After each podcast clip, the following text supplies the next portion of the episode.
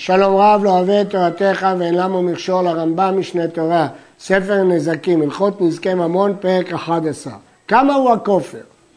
כמו שיראו הדיינים שהוא דמי הנהרג, הכל לפי שוויו של נהרג, שנאמר ככל אשר יושת עליו. כתוב בתורה, ונתן פדיון נפשו ככל אשר יושת עליו. נחלקו התנאים, האם פדיון נפשו הוא שוויו של בעל השור, שהוא מכפר במקום למות ולכן הוא נותן את דמי עצמו של המזיק, או שוויו של הנהרג, כי אותו הרגו. הרמב"ם פסק שהכופר הוא שוויו של הנהרג. בגמרא מבואר שלומדים את זה מגזרה שווה. כאשר ישית עליו בעל האישה ונתן בפלילים, שם זה דמי ניזק. אז גם פה יושת עליו זה דמי ניזק. וחופר העבדים, הרמב"ם משווה את הקנס הקצוב של עבדים לחופר. הוא, בין גדולים, בין קטנים, זכרים ונקבות, הוא הקנס הקצוב בתורה. פה זה לא תלוי בשוויו, אלא הוא קנס קצוב. שלושים סלע כסף יפה, בין שהיה עבד שווה מאה מנה, בין שאינו שווה אלא דינר, המעמד שלו שלושים סלעים. כתוב בתורה, כסף שלושים שקלים ייתן לאדוניו. וכל המעוכב גט שחרור, דהיינו, הבעלים שחרר אותו, אבל עדיין לא נתן לו גט, זה נקרא מעוכב גט שחרור, אין לו קנס.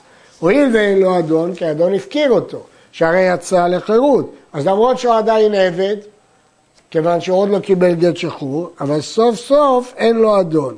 וכיוון שאין לו אדון, למרות שהוא ממשיך לחשב לעבד, אין חייבים לשלם לו קנס.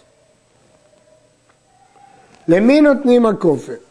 ליורשי הנהרג, הרי הניזק מת, ליורשה. ואם המית אישה, הכופר ליורשיה מאביה ואינו לבעל.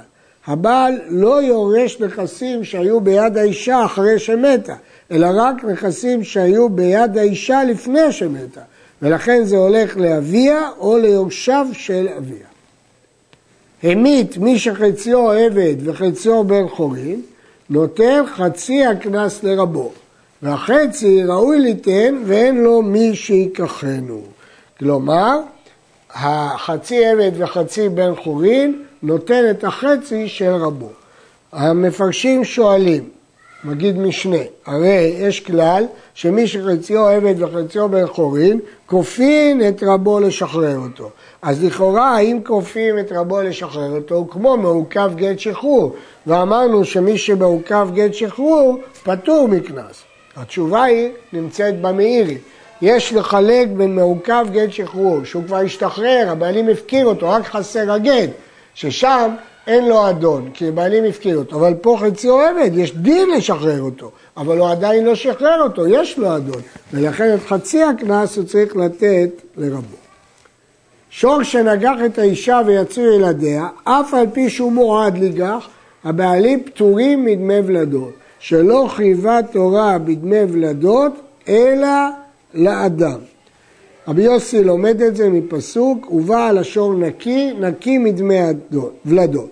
רבי עקיבא לומד את זה, וכי ינצו אנשים, אנשים ולא שברים.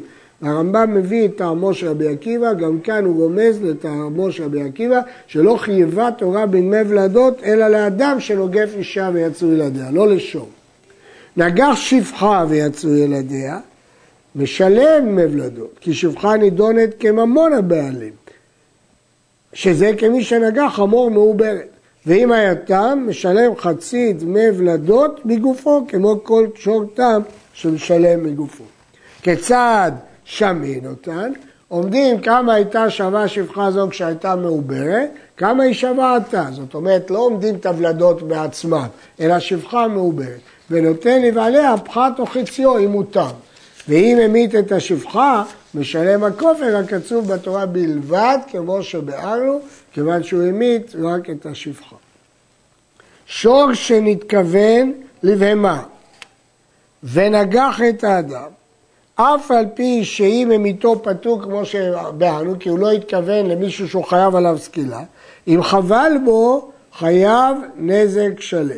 חייב בנזק. ואם תם, הוא משלם חצי נזק מגופו. ואם מועד, נזק שלם.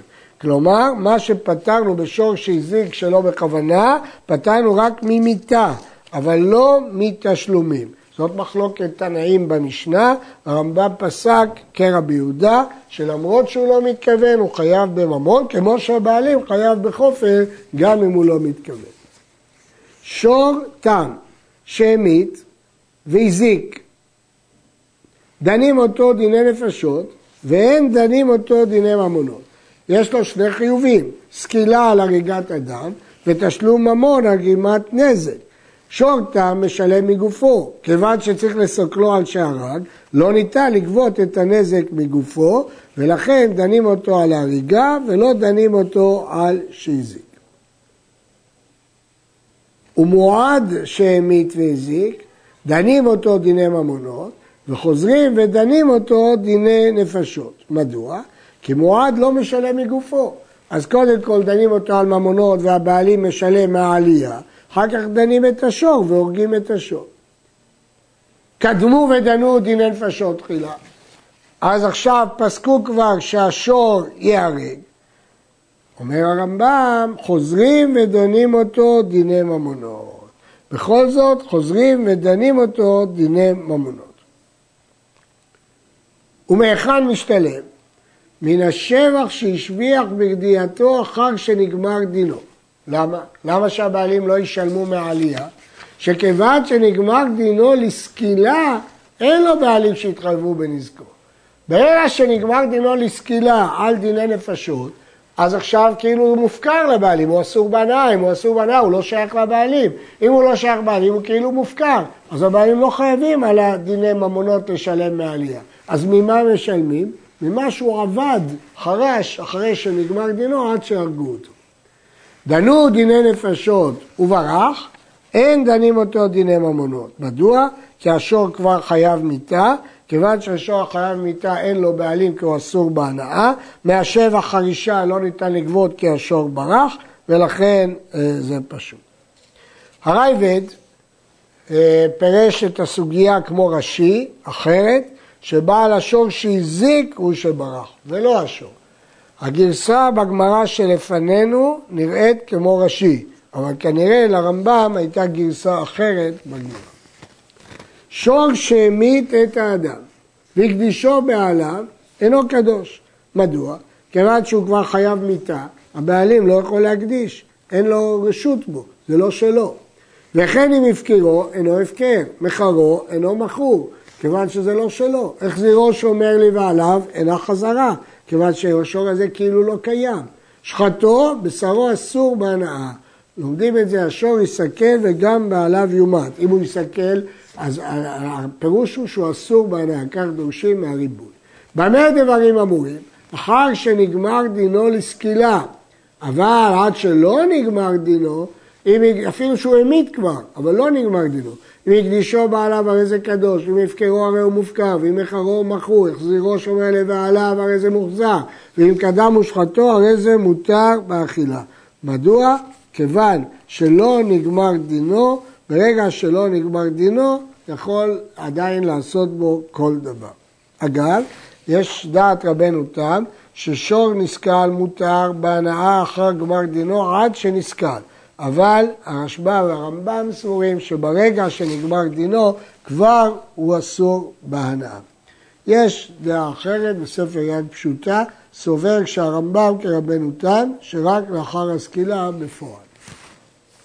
שור שלא נגמר דינו, שנתערב בשברים אחרים, ואז אחד חייב מיתה והשאר לא חייבים, כולם פטורים.